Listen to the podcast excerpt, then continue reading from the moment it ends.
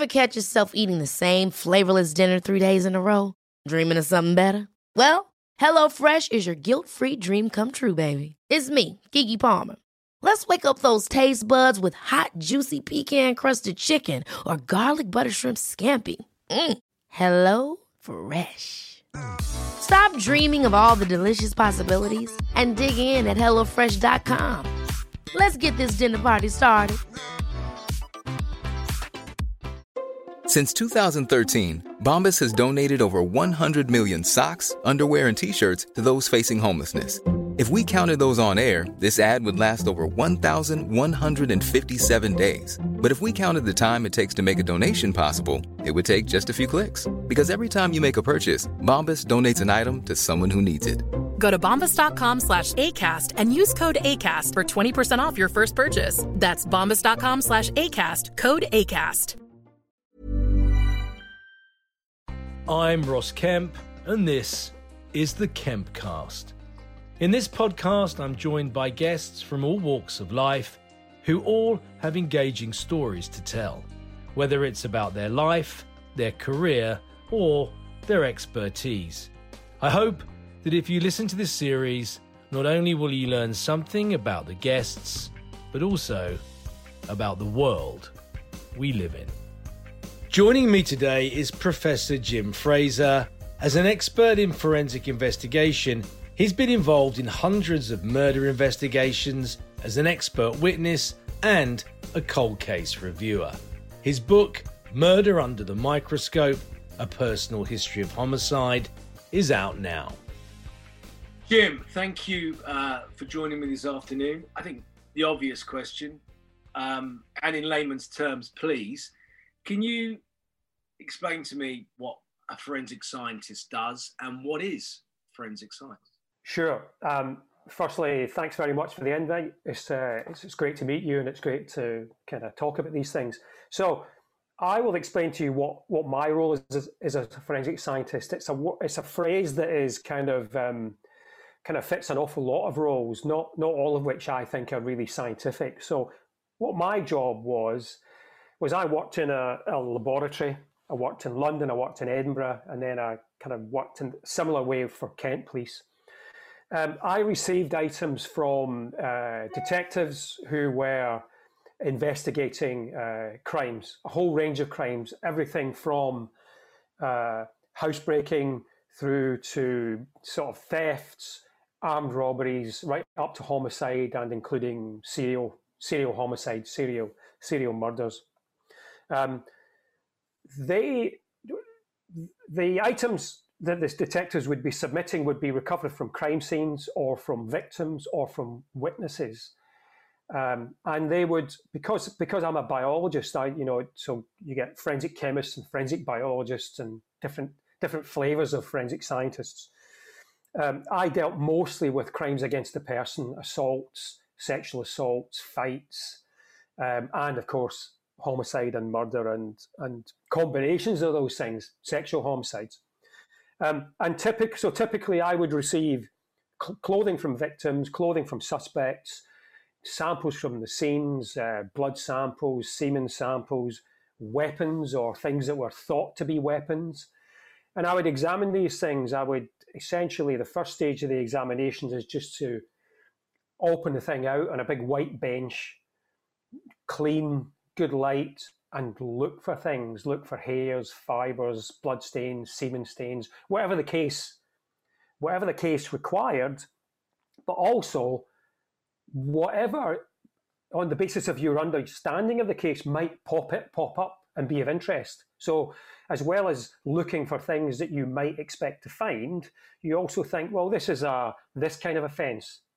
So you need to you need to be alert. You need to have a kind of investigative mindset let's talk about blood patterns, blood spatters. That's something that you seem to have specialised in over, you know, was it how many years? Forty years? yeah, more than I care to mention. yeah, several decades. yeah, but blood blood splatters. Yeah, yeah, yeah. I've got yeah. So well, the blood blood blood pattern analysis is is interesting, and for me, it's interesting because it's kind of quasi scientific there is there are bits of it that are that are scientific, uh, without doubt. You know, you can you can calculate angles, you can you can predict what's going to happen with certain volumes of liquids and so on and so forth.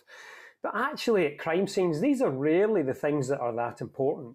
What what is important at a crime scene is, I should explain what you what you do. So you go in, and depending on how you hit someone once they are bleeding, you you can get certain patterns. Um, the, the the the most dramatic one is when you uh, is when you kind of damage an artery, because an artery will pump blood out, whereas if you batter someone and you don't damage an artery, what happens is the blood swells out of the wound. You then hit the wound again, and then the blood is sprayed back from the force of the impact. But of course, it, often at crime scenes, you'll get both of these things. Um, so you get certain patterns associated with things like repeated battering. With another very um, kind of easily recognizable one is what they call cast off. When somebody so if you if you hit someone with a hammer repeatedly, um, or any kind of what what uh, what pathologists call a kind of a blunt instrument, you know, and it's got a bit of length to it. When you swing it back, if it's got blood on it, it, it will throw blood if there's if there's a nearby ceiling onto the ceiling, and that gives you really quite a distinctive pattern. Now, there are various other patterns, some of which are very obvious because they're day to day ones, like contact. So, if your blood is, you, if your hand is covered in blood and you press it against something, you'll transfer some of that blood to the surface. Now, it's not usually as obvious as a, a, a palm print, but it, it will smear. And this is the quasi scientific bit because what you need to do is recognize those patterns, but, but those patterns are never complete patterns. They're always incomplete, they're always fragmentary. And the question that you're invariably asked by, but there's two big questions you're asked. One is, is there any blood here from anybody else? The reason you're asked that is because, of course, that can lead to identifying an offender. The second question, which is also of interest, perhaps slightly further downstream when someone is arrested, is what happened here? what, what was the sequence of events? Where was somebody attacked? What happened next? And, and so on and so forth. So when you get these patterns all around a room, you're making judgments about which pattern came first, which pattern came second, when did because people are people who are dead are invariably on the floor. When did they get from being upright to being on the floor, and so on? And then you you you come to some conclusions that they plainly these things are subjective. But there's one thing. One thing that stuck out in the book when I first read it was you, you went to um, a crime scene. Someone had been battered to death, and you said, "Who put the body in the chair?" Yeah, yeah. Recognised the patterns immediately. Who moved the body? Yeah. Where they'd been hit was not there. It was beside the bed. Right? Is that correct? Yeah, I, I, that, and that was a really unusual case where. Uh, you know, there's a lot of psychology evidence about this now for people who are professionals in any particular field um, that you kind of integrate all these these experiences and weak signals and rational deductions and sometimes they just snap together i think i said it's like putting on 3d specs in a cinema all of a sudden that kind of pixelated distorted picture just just comes into view and in that i mean this, that's only this has only happened to me two or three times in my career it's really quite unusual and also, you guard against it a lot because the last thing you want to do is make a snap judgment. It's got to be really measured because everybody's going to remember it. It's going to be written down, it's going to be repeated back. And a year later, you could be standing in the witness box and somebody says to you, Yeah, but didn't you say this? And why have you changed your mind now? But in that case, it actually was really obvious because what had happened was the guy had been battered on the floor next to a bed. Um, his head had been battered, and the body had been moved and then propped up against um, a kind of white wall. There was no blood on the wall. You know, so, so he couldn't have been battered there. Now I just I just saw this and I, I didn't think about it. It just it just kind of it went in, and I just looked around and I looked at this, and then I as I, I said to the two guys who moved the body, and of course they hadn't it hadn't occurred to them. They hadn't. Now, to be fair to them, it might not have occurred to them because they thought, well, Fraser's coming from the lab. He'll he'll figure out what's going on. But but yes, sometimes, very occasionally, you can make these almost instantaneous and accurate judgments. My my broader experience is that don't make judgments like that. Wait, take take your time. On that subject, uh, the majority of murders you say in the book are are easy to solve. What about the 15% that aren't easy to solve? What makes them difficult to solve? There's something missing from the, the, the kind of characteristics of, the, of those straightforward ones. Quickly dealing with the straightforward ones, most people are killed by people they know. Um, uh, most women are, most men are killed by their mates. Most women are killed by their partners. Most children are killed by somebody, somebody comparatively close to them. So the so the killer's in a, in quite a close circle, and the process that the, that that investigators, that detectives use to investigate these kind of offences is called trace interview eliminate, and it, it, it, they just work their way around. So um, so well, where does Fraser live? Where does he work? What are his hobbies? You know, what's his lifestyle? Who does he know? Who does he associate with? What's his internet browsing? And it's just extraordinary how quickly you can find out who's involved, who's not involved. I mean, you need to carefully cross check it all. It's not a matter of tick, tick, tick, tick, because of course the killer will not will if you get to them quickly will lie or they'll try and mislead you or whatever. So that's the that's the 85 to 95 percent. The ones that are not, I don't have a I don't have a, a really simple kind of taxonomy of these other ones, but but but but for example, what they call what the what cops will call a stranger offence. In other words, it's not someone known to the victim. That's that's one thing. A mobile offender will make it difficult.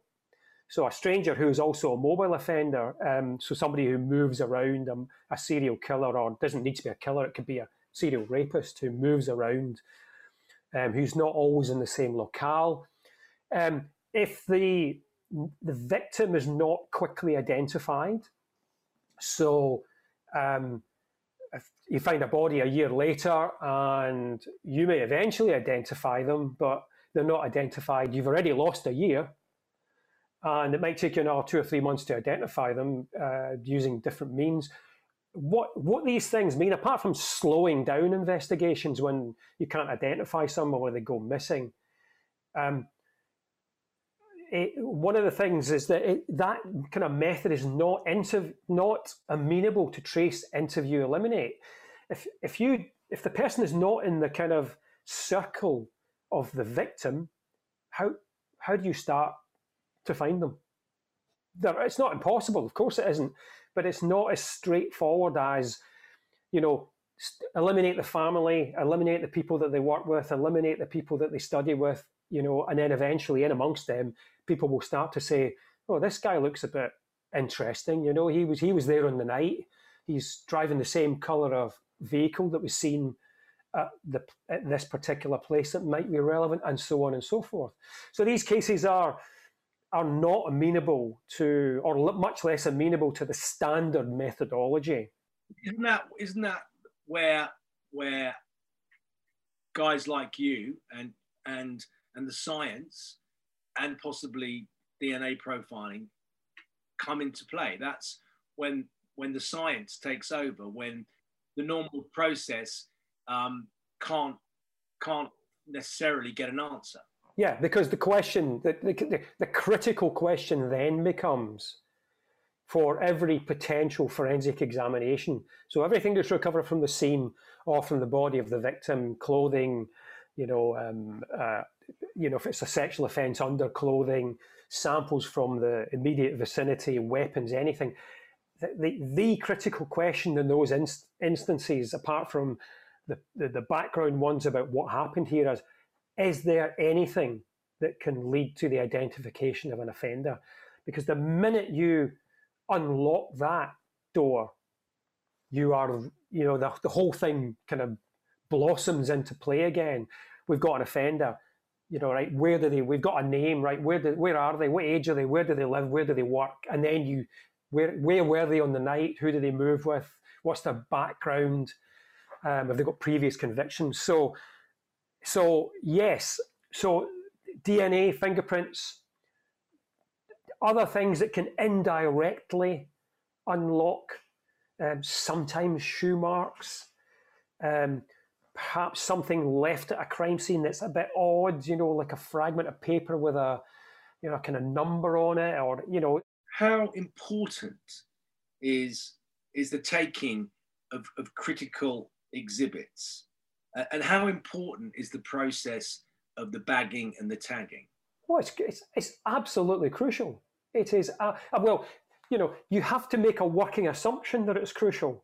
Now, it may well be that, you know, there's always exhibits taken that are never examined. You know, every, you know, if you examined the room I'm sitting in here and something happened to you, you might go away with 200 exhibits or 200 productions, as they're called in Scotland. But you might only examine 20 or 30 of them. Once once you kind of get a focus and sort of think, well, most of that stuff isn't relevant. But this is this is kind of golden hour stuff. You know, you think, well, I need to take it because I don't know what's going on here. I don't, I don't, this might become relevant. Yeah. So you, you have to make a working assumption. Firstly, do I take it or do I not take it? And it's quite legitimate. And that is a, a really important skill, a really important kind of judgment call. Am I going to take this or not? Because there's always too much work for everybody. There's always more work than can be done. So it becomes subjective. Yeah, well, it, it, it's it's always it's almost always subjective, but it, but it's still rational. It still has to be thought through and talked about and discussed. Um, so, do I take it or not? When you decide to take it, you take it properly. You can't half take it. You have to. So it's it's you know using the old horrible techno- terminology. I don't like it. Bagged and tagged. You know has to be you know recorded where it is, photographed in situ picked up, labeled in a bag, you know, recorded in a book, you know, or on a computer, and then oh, that's um, Damilola Taylor case. I mean, unbelievably bad crime scene management. I, I, I genuinely was shocked. that book. I mean, genuinely shocked. I could. I really. I thought, well, hold on, hold on. This is this is 2000. This is not 1985. These guys have gone into this crime scene. They're not wearing protective clothing. They've made they've written three statements each, and in each statement they're trying to correct mistakes they've made in previous statements. And I'm reading all these six statements, and I can't figure out where everything came from. I I just I couldn't believe it. it's just you know.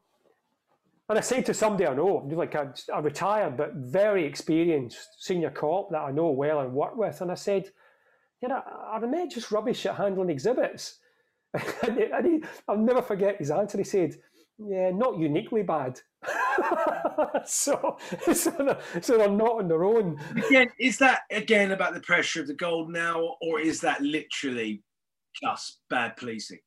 Well, I think Damilola Taylor was just bad policing because because um, this is post Stephen Lawrence. Remember, you know, this is you know, they, they should, their brains should be switched on here and they should be focused.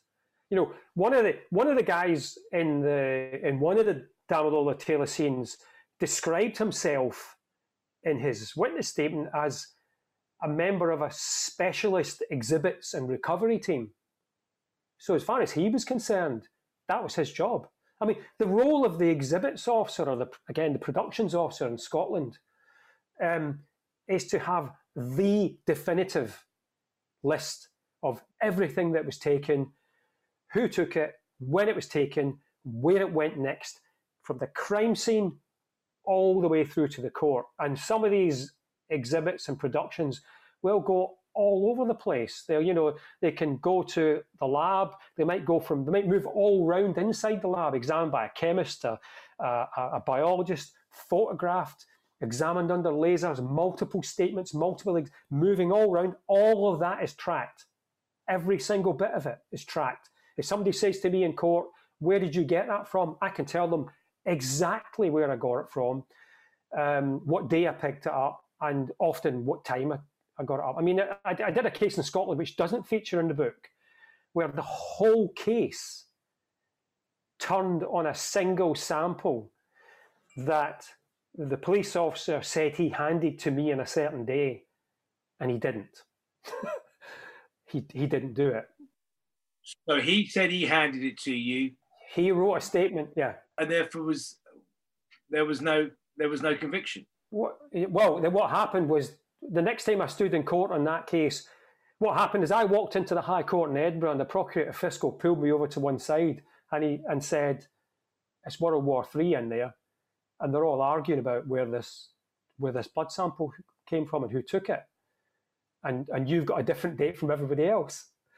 So he said, I, I, so I said, I, I knew exa- I knew exactly what sample he meant, and I said, well, okay. He said, well, how do you know you took it in that day? And I just opened my case file and I said, there it's there, in my handwriting. That's the day I received it.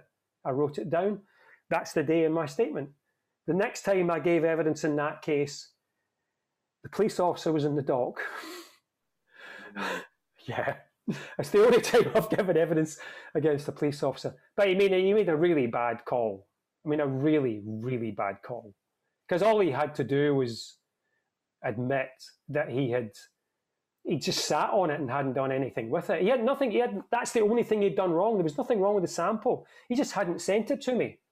And rather than say he sent it a week later, he put the date he originally took it, but that wasn't the day I received it. I'm going to mention something you move in the in the book. Um, tell that effing technician to get in here now. yeah, yeah. Well, that's that.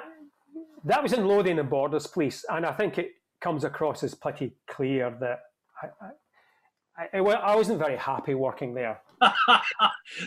neither was neither was this this chap happy that you were working there. No, no, um, uh, and um, and they, and even in Lothian Borders, they weren't all like that. But I, you know, I just I'd worked in the Met. When I worked in the Met, and don't get me wrong, I mean, you still get into arguments. You still, you know, I mean, you, you, you can still get told what to do and all, you know, all sorts of stuff. I mean, it's a it's a, it's a it's a busy job and it can be a difficult job, you know, and people are sometimes very frank about what you've done or not done and what they expect from you, you know, and that's that's just part of the job, right? Jim, you do mention the fact that, that the Met have a very high opinion of them, themselves, and I can back that up because my father was a murder detective for the most of the 30 years that he was in the police. It Met.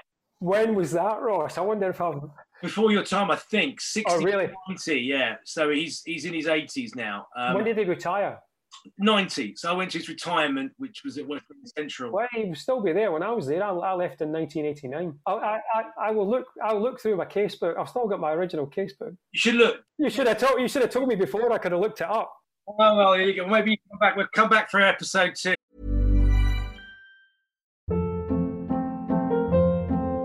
Hold up. What was that? Boring. No flavor. That was as bad as those leftovers you ate all week. Keke Palmer here, and it's time to say hello to something fresh and guilt-free. Hello Fresh. Jazz up dinner with pecan-crusted chicken or garlic butter shrimp scampi. Now that's music to my mouth. Hello Fresh. Let's get this dinner party started. Discover all the delicious possibilities at hellofresh.com. Hey there, it's Michelle Norris. I'm host of a podcast called Your Mama's Kitchen. When I travel, I'm usually looking for a way to find a taste of home when I'm not at home. And one of the things I love to do when I am at home is entertain. And Airbnb allows me to do that. When I was in California recently, I rented a house that had a great kitchen. And when we were sitting around the table, we we're all thinking, we're in someone else's house. Someone could be in all of our homes as well. If you have a home, but you're not always at home, you have an Airbnb. Your home might be worth more than you think. Find out how much at airbnb.com/slash host.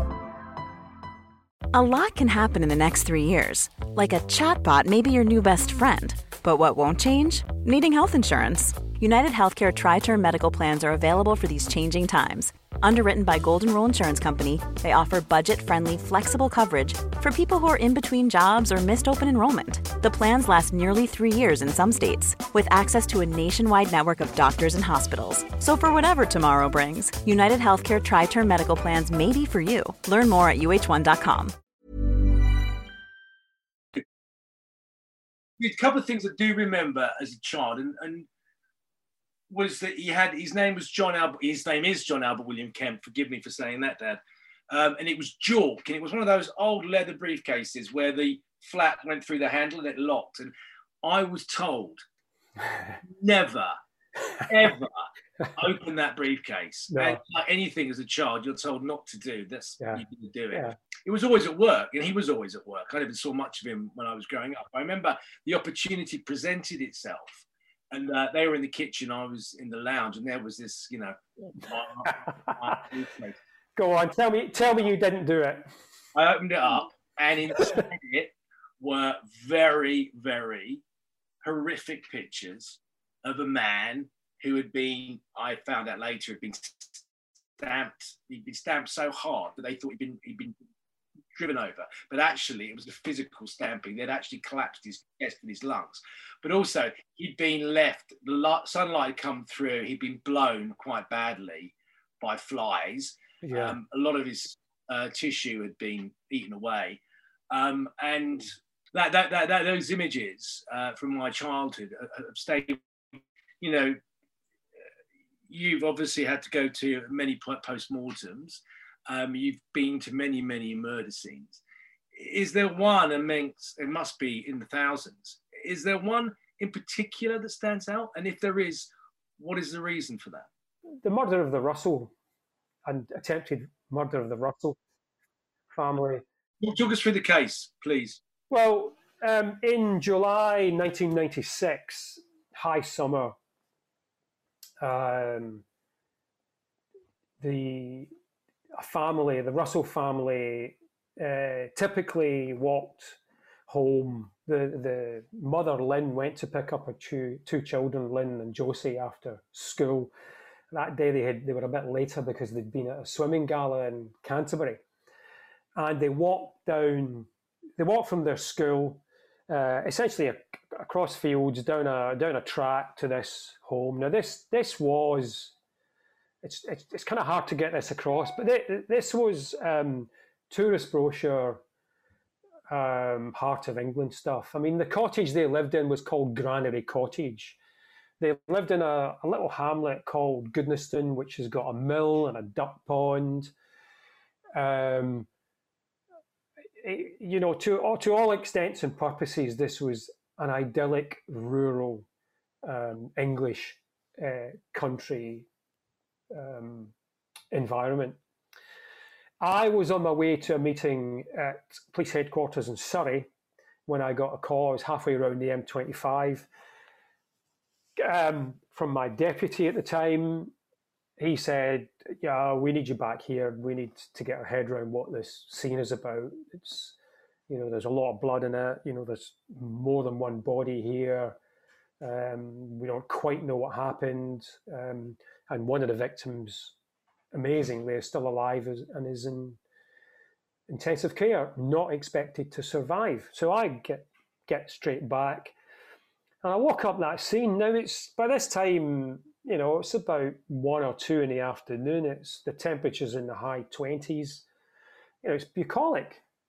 You know, there's birds twittering. There's a there's a little track. There's a kind of wooded uh, part on one side, there's a, a right cornfield on the other side, and I, am trying to find a I'm I'm trying to find a marker here that kind of helps me calibrate this crime scene.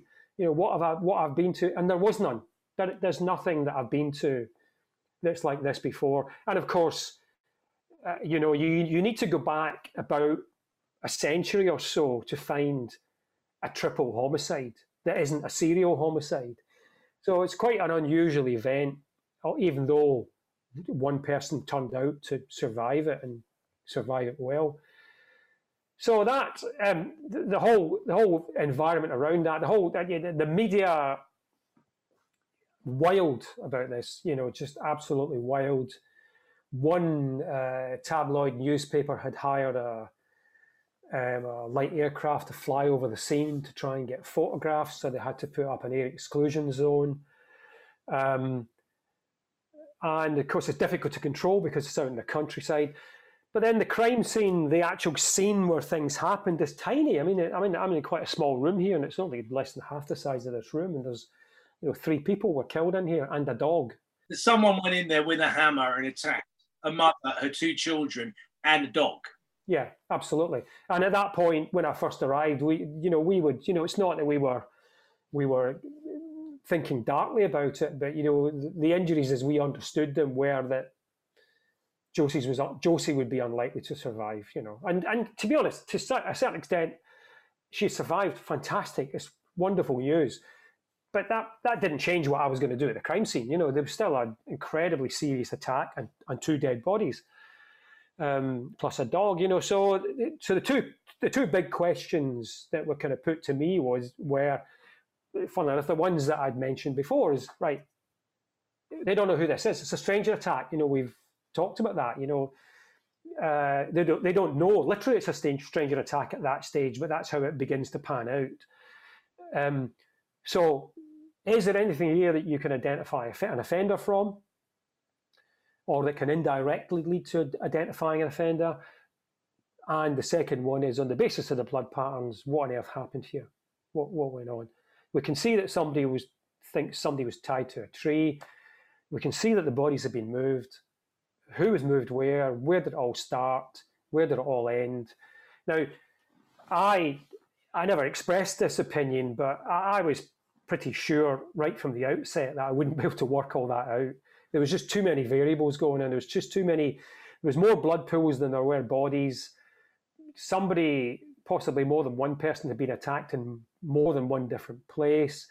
You know, and you, you I could perhaps literally have sat and in, incredibly carefully worked it all out.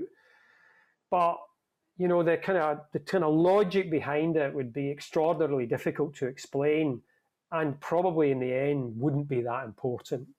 So I just said they've definitely been moved. They've definitely been attacked in more than one place. I can't really tell you with any great confidence exactly what order the attack took place. But then what happened is I then found out that somebody had found more blood that outside that where the bodies were on the track. I went back the next day, and I, this was a, quite a distinctive pattern. It was what I call a drip pattern. So this was either from a dripping weapon or somebody who was cut. And I also found one blood stain in the crime scene. I talked before about patterns. Well, one of the things that you spend a lot of time doing is looking for things that don't fit into the patterns. And I found one blood stain that didn't and it fit into the pattern. So I said, look, sample that. That could be an offender's blood, or it could be just one of the victim's blood dripping off the weapon. And of course, we didn't know what the weapon was anyway. Um, by the time we had done um, the, it took weeks for the the DNA testing and various stuff to unfold, but my final conclusions were that the attacks started on the track and then had moved into the little copse. That was corroborated by Josie in her statement. You know, she never wrote a statement till well over a year later, probably considerably longer than that. And through all sorts of very difficult and particular specialist means by, you know, supported by psychologists and, and two, two Kent police officers.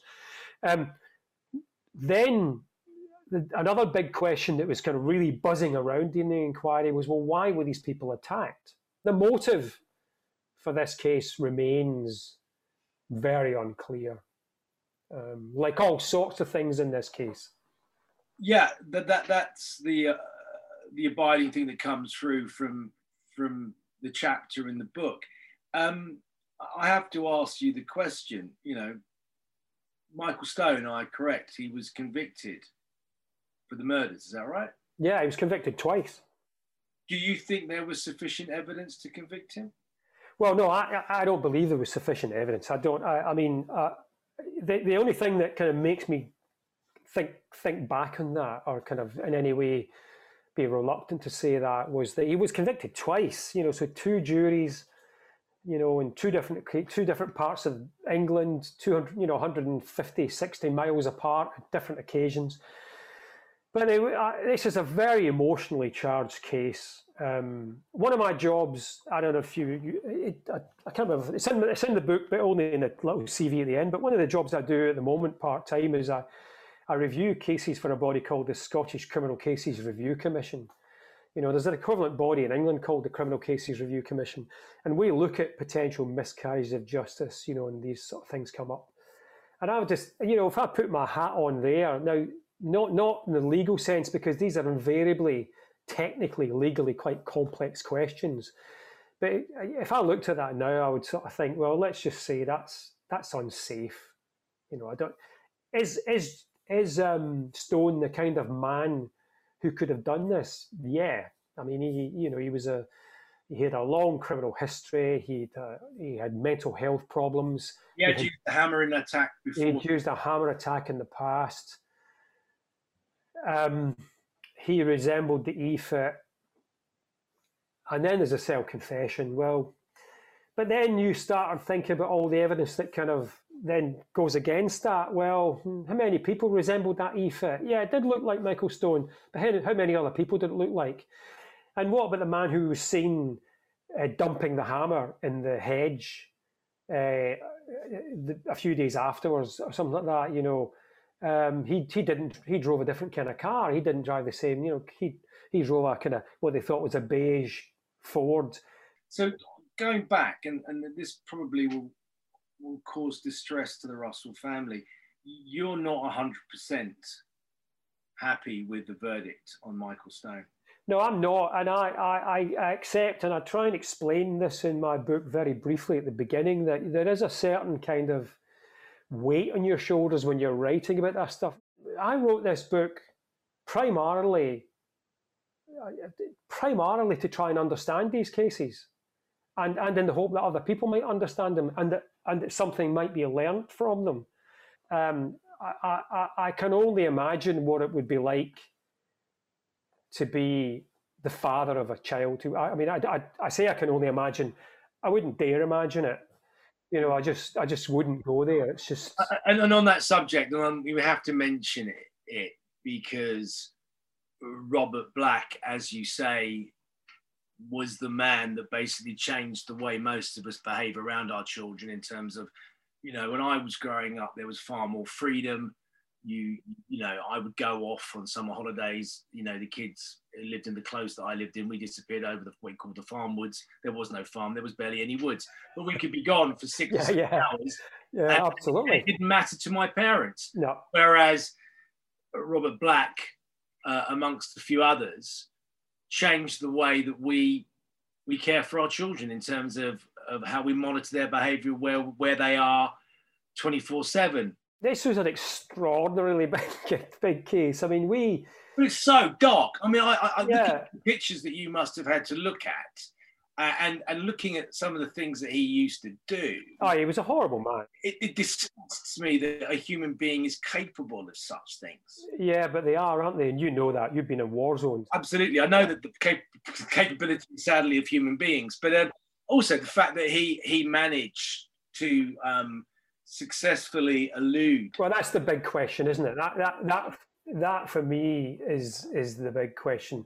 I mean, the thing about Black. Um, firstly, about his predatory behaviour. I mean, uh, the world was changing in the eighties, as, as you as you know only too well, Ross. The whole business of stranger danger was coming up anyway. People were becoming much more aware of this stuff. But in my mind, I could I can I can see Black almost as a kind of pivot point. There was kind of there was kind of before Black and it was after Black. The thing that the thing that really got me about Black personally was he just did it in broad daylight. I mean, it, it, this wasn't some kind of guy operating in darkness with some kind of incredibly subtle method that you couldn't imagine. And because your children were never out at that time, they would be safe. This guy snatched a child in broad daylight in a tiny little village in the borders. And he was only caught because a local man saw Mandy Jones, as she's called, that's not a real name, uh, walk along one side of the van and not come out the other, and he picked the phone up and called the police. I mean, that is an yeah, but uh, carry on though, Jim. And who was the police? yeah. Stop the yeah. vehicle. And the and the person who stopped the vehicle and found Mandy was her father, who was a police constable in Lothian Borders Police. It's an unbelievable um, um, kind of scenario. But the, the, the circumstances with Black were so dark that even Black couldn't go there. But but but again, uh, Jim, you know, do you sleep all right? I mean, and, I say that because murder investigators have to go and see, go to the scene of the crimes maybe more than you have, but you've been a lot, and and also, I, I people say to me, you know, and I'm not comparing myself in any way to you, but you know, when you see, I, I was in Juarez and people were getting shot, four yeah, people yeah. shot every hour, seeing a lot of people splattered all over the place, awful stuff, right? But it was going back into the edit and going, well, we can't possibly show that, and we can't. Oh God, we can't show that. You know, I had to keep looking at the images, not as much as the editor had to, but that's what you have to do. Yeah, yeah. I, I mean, I, will say a couple of things. The first thing is, I don't think I could do it now. I think as you get older, I think as you get older, you you begin to realise just how fragile the world is and how fragile your world is. So that's the first thing. The second thing is, and I'm sure this is what you were doing as well, Ross, is that when you're doing a job, it's a bit different because it gives you a focus and it gives you a purpose. Um, and you kind of push it away to the back of your mind and you're kind of doing something, you know, you're, you're taking a photograph or you're looking at a blood stain or you're taking a sample or you're measuring something or you're talking to somebody your mind's occupied. You're constantly, you're not reflecting on really on what has happened here. You're reflecting on the problem here is I need to find if there's any evidence for something that can tell anybody what happened here, and that's what you're focusing on. But interestingly enough, um, the the only time that I, I mean, I, with Black, I had to kind of close my mind in places. I just sort of thought, I'm, not, I'm just not going to think about this because I, I can't, I can't face thinking what he, these things, this torture kit he kept in his van. I can't, I'm not even going to try and imagine what he did with that. And I, and I, I, had some evidence of what he did do because because of the injuries to some of the victims. So I'm not going to think about this. I'm just not going to go there. But funnily enough, the only time that I ever came close to passing out in relation to a crime scene was watching a video about a crime scene. but like you, I watched this, and it was a case when I worked in London. I was comparatively inexperienced, but I, I had been to, you know, I, I wasn't doing scenes on my own. I'd been to postmortems. I'd been to a few scenes with um, kind of people who, who were mentoring me, and I watched this case from Sussex, where a, a 17-year-old A-level student had just went crazy and killed his two siblings and I was sitting in the lab. Well, of course, I'm sitting in the lab. I'm not doing anything. I'm I'm looking at these images and I'm thinking about what the images mean. And at, one point, I, I, remember when I the fir- the first postmortem I went to, the the, the kind of kind of leery old lab sergeant who, who took me, which was a nice afternoon out for him, said to me, "Right, the, the trick here is not to get fixated." And I don't know if this is what other people are told or not but that's what he told me, and that's what he that's what I did, and it worked. He said, "You that's a that's a body in the table. It's not any particular body. Somebody's doing their job. You just need to watch it. One day you might need to examine it really close up." And at one point, I started to think, "Well, that's somebody's granny there. That's I mean, this was natural causes. It wasn't a suspicious uh, case. It was somebody who died in in uh, St Thomas's, or yeah, it would be St Thomas's. It was." Um, in the whatever the mortuary just across the river from Horseferry Road. And uh, I started to think about this as somebody's granny, and then I suddenly realised that's what he told me not to do, and I just stopped, and it was okay. You know, not not pleasant, but okay. So I started to get fixated on this video, and I, I thought, oh no, that's what you're not meant to do. So I got up. Now, the labs, it's got a big lab in London, and there was about 20 people all sitting around watching this video. And I got up, and there was hardly anybody around, and I walked out into a kind of pretty vacant part of the lab where nobody was about. And I and somebody walked past and immediately said to me, uh, "You all right?" A friend, you know, as well as a colleague, and she said to me, "You look a bit pale." And I went, oh. She went, right, head down. and it's just the classic, you know, get your head down below so that you, and and I was fine in, you know, in 30 seconds. But it, it was the video and the what's going on. Why why did I why did he do this? And that's you, you can do that in your office but you don't do it at the scene. Uh, and do, do you do you think that you have to have a fascination with the macabre to do your job? You have to have a certain personality. I mean, we know, and you you're you're very open about it in the book that you know the likes of CSI and other programs, the Silent Witnesses, etc. They have brought new students, a new interest to your profession. Without making it sound too narrow, there's a kind of range of characteristics you you have to have, um, and if you're either end of these, I mean, I mean, I was a trace evidence expert for for many many years, and that, even people that I worked with sometimes said to me, um, "Oh my God, I don't know how you can do that. I don't know how you could sit all day and just look down a microscope picking off fibers." But you know, I, that was it for me. But I remember saying to fingerprint experts who were left examining an entire house for fingerprints, they would be. I remember saying to them, you know, I don't know how you can do that. I don't know how even even I couldn't do that. So you need, and also, it's not just about getting people who are who. What's the word I'm looking for? Let's just use some kind of topical, not topical, but common sense shorthand. It's not like you're super anal about it. You have to have that to a degree You've got to be able to flex quite a lot here, especially in court. You know, um, if a lawyer says to you, "I want a yes no answer," well, do you know what? You're not getting a yes no answer because there isn't one. What about what about the eureka moments that you've had in your career when you've matched that that pubic hair, that fiber, that that blood, that that that that uh, you know sample of semen? Are they are they are they are they very rare? these are incredibly rare. I mean, these are like half a dozen times in a in a in a career, right? So, so I get called to a crime scene on a weekday afternoon. It happens to be just like not far from where I live, um, and I I didn't live in the, one of the smartest bits of Edinburgh, but it was a pretty decent place to live. It was fine. So that, but bordering on quite a quite a well-to-do bit, and there's a there's, there's two. There's one body in this place uh, both um, quite elderly people, and then one of them who died later. So this is a double, on the face of it, a double homicide, and it's a very strange crime scene. Um, the um, when I walk in, there's all these things all wrapped up in brown paper. You know, like um, I don't, I didn't know what was in it, but you know, things that are like um, six or twelve inches high and stuff like that, and and they say, well, you know, we got the, and the, there's this old dear who's been bound and gagged. She's in bed, and the problem was that they gagged her, presumably because she was making a lot of noise, and she she's probably suffocated. I think that was the cause of death. So I get there, and she's got a blanket over her. I uh, not a blanket, uh,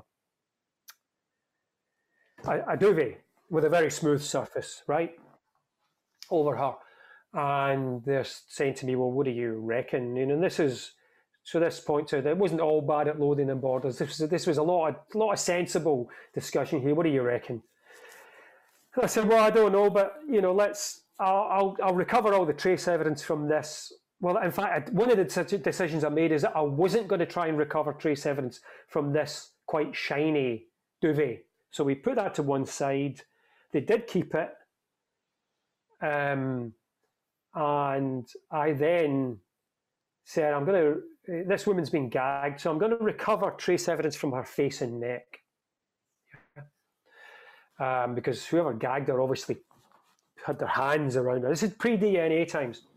So, so I said, oh, oh, so okay, and then I examined the rest of the scene, and I, I don't remember a, a, great deal much, but it wasn't any blood there or anything like that. So it was essentially I, you know, I made some notes. I, I, I taped, as they call it, using bits of sellotape I supervised the recovery of various other bits and pieces, and then the body would go to the mortuary, the clothing would be recovered there. But I had these trace evidence samples that were taken before anything was disturbed.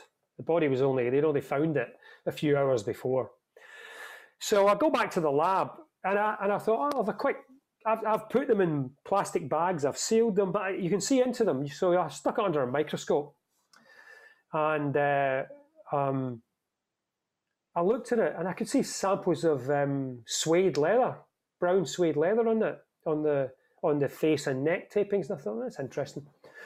So I phoned up the cop and I said, um, Uh, yeah, I've been there. I've got stuff recovered. I, have obviously the thing about fibres is that they're not much use until you've got something for me to compare them with. So as soon as you've got something, let me know.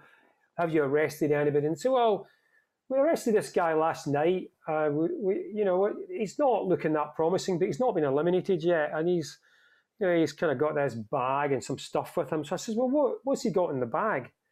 And they said, well, he's got all this kind of brown paper and he's got a pair of brown suede gloves. So I said, well, okay. Um, say, why don't you send the send the gloves to me? And he said, well, what, why? And I said, no, just send them in because they might be interesting. He said, well, have you found anything? I said, no, no, no, no, no.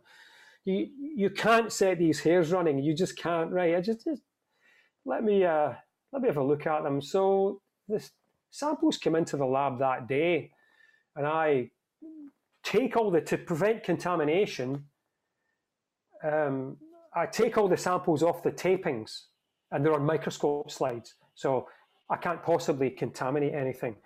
And then I get these gloves out and I make a sample and I look at them under the microscope and they match.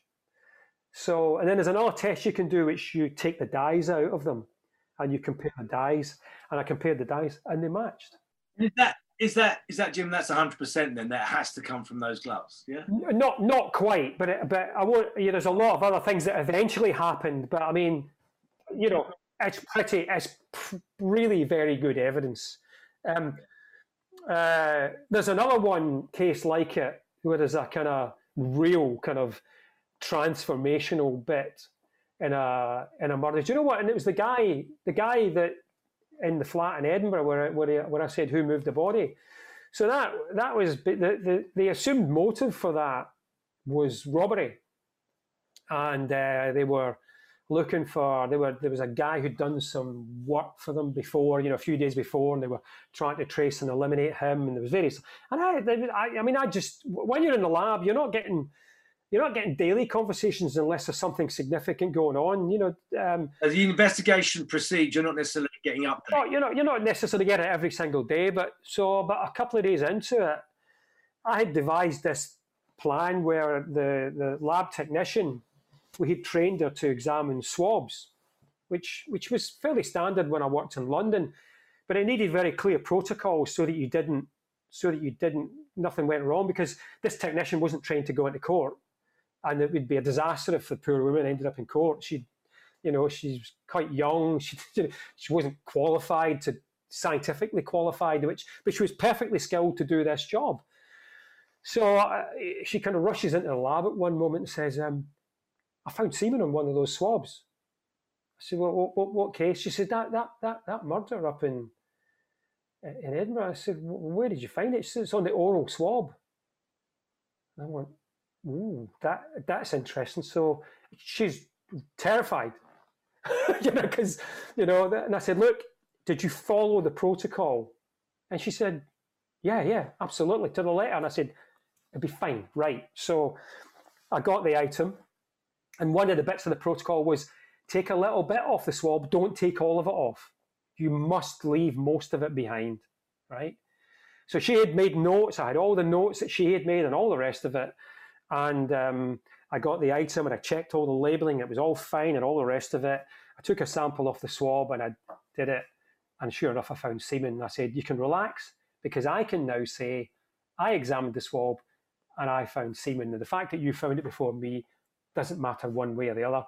So, having done all that and double checked it all, I phoned I phoned up the incident room and I get I, got, I can't remember who I got and I said, um, "Yeah, I got some interesting findings for the SIO, and he said, "Oh, he's not here right now. I'll get you the DI." And he said, "I told the I said, um, I found semen on the oral swab, and there was just just you know completely velvety silence. You know, like, and it, and it seemed to go on forever. And then he said, "Are you sure?"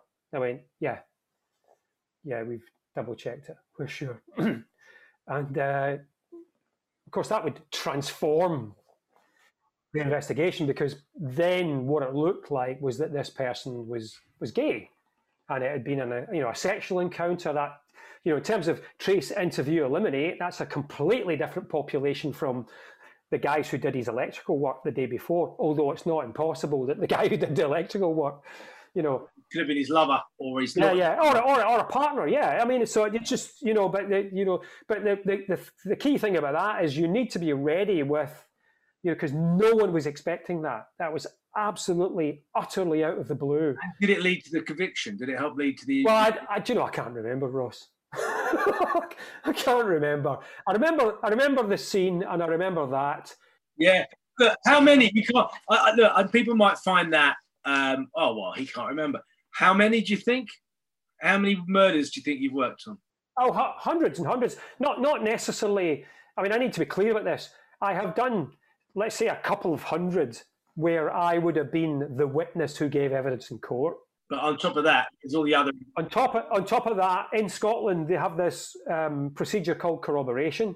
So I would have been involved uh, pretty pretty closely in, let's say, another couple of hundred because I would have corroborated it. I wouldn't necessarily have gone to court, but I would have been, if that person went ill or retired or something happened to them, I would have been next. So you you pay a lot of attention, and then I've reviewed lots of cases, and of course I now work in this body called the Criminal Cases Review Commission in Scotland, and I, I I'm, we're, we're looking at murders, you know, all the time. So I've you know lots of murders.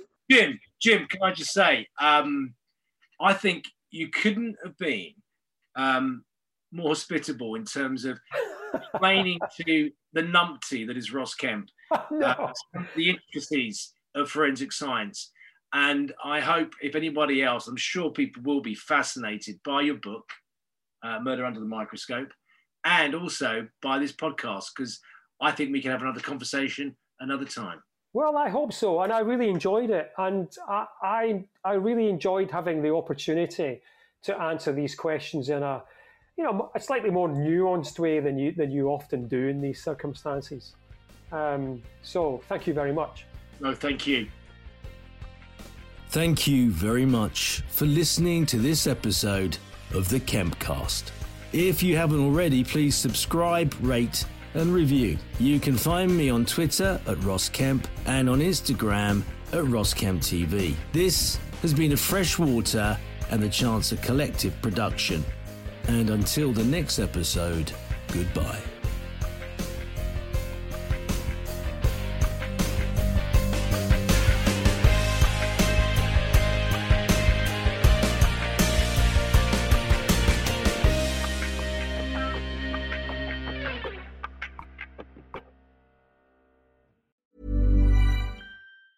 Ever catch yourself eating the same flavorless dinner three days in a row?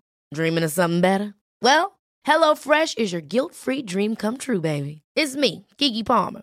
Let's wake up those taste buds with hot, juicy pecan crusted chicken or garlic butter shrimp scampi. Mm. Hello Fresh. Stop dreaming of all the delicious possibilities and dig in at HelloFresh.com. Let's get this dinner party started. Planning for your next trip? Elevate your travel style with Quince. Quince has all the jet setting essentials you'll want for your next getaway, like European linen, premium luggage options, buttery soft Italian leather bags, and so much more. And is all priced at 50 to 80% less than similar brands. Plus, Quince only works with factories that use safe and ethical manufacturing practices.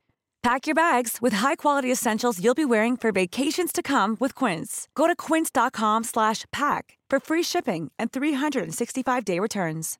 Imagine the softest sheets you've ever felt. Now imagine them getting even softer over time. That's what you'll feel with Boll and Branch's organic cotton sheets. In a recent customer survey, 96% replied that Boll and Branch sheets get softer with every wash. Start getting your best night's sleep in these sheets that get softer and softer for years to come. Try their sheets with a 30-night guarantee. Plus, get 15% off your first order at bollandbranch.com. Code BUTTERY. Exclusions apply. See site for details.